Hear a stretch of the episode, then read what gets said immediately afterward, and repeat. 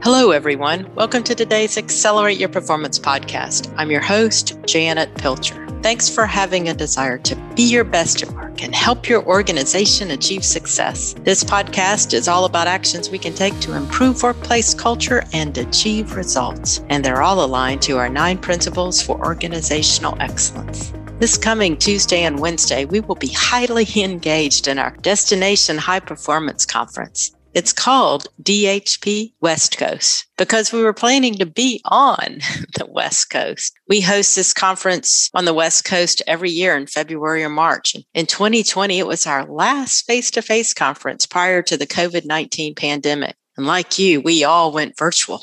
Although we continue to be virtual, we're co hosting DHP West Coast with two West Coast partner organizations joining us at the conference to welcome our attendees are Scott Harrington, Sonoma Office of Education, California, Ryan Carpenter, Estacada School District in Oregon.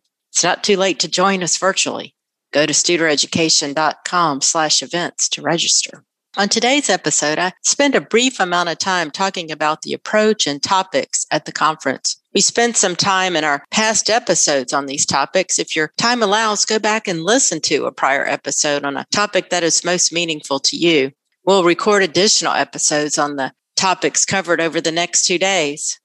I also spend this time with you today as you think about how you can transfer the advanced organizer of learning for our conferences to your organizations. Think about the approach and the topics and the way that you can network and connect people in that learning process. So I hope that providing a sample organizational structure of learning is helpful for you.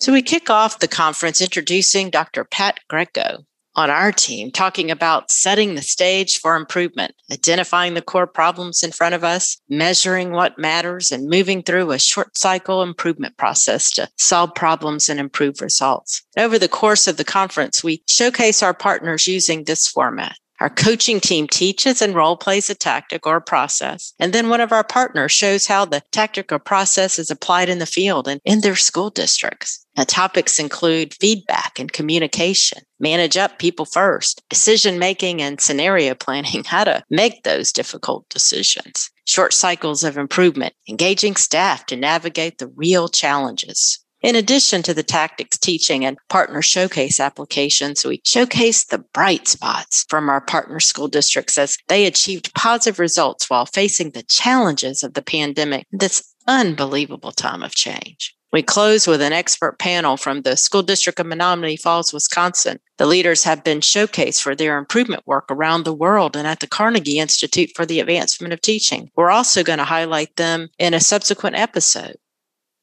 I have the honor to kick off day two. As I always do, I create my presentation from the feedback provided by day one participants. During the day, the participants are noting their takeaways and thoughts and posing questions to be answered. This rich information helps me frame the presentation around the needs of our participants. I also use this data to inform my future podcast episodes. Our goal of the conference is to be an intellectual resource and thought partner with you on your journey to excellence.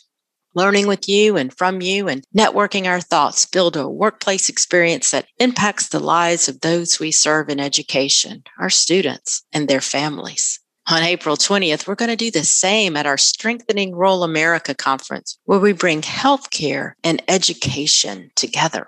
And on May 17th and 18th, we'll focus our work in higher education with our strong leaders and our partner organizations. All of these conferences are virtual, and one day we're going to be back face to face, and I'm sure hybrid in some way. So join us and your colleagues and learn how higher ed, K 12, and healthcare leaders are paving a path to excellence at a faster and more aggressive pace.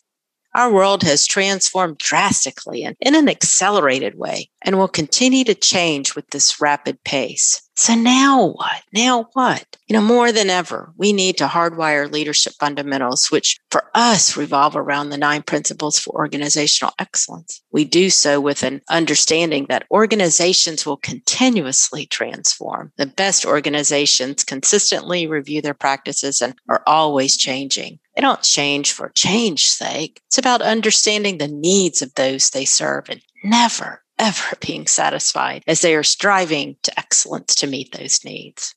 Remember, we seldom, if ever, achieve perfection. We are at our best when we are always striving for excellence in everything we do. Our conferences give us an opportunity to share our partner organizations' journeys toward excellence. I'm grateful for the opportunity to be with our colleagues these next two days. I hope you can join us and them. Let's learn together and be the model for others to learn with and from.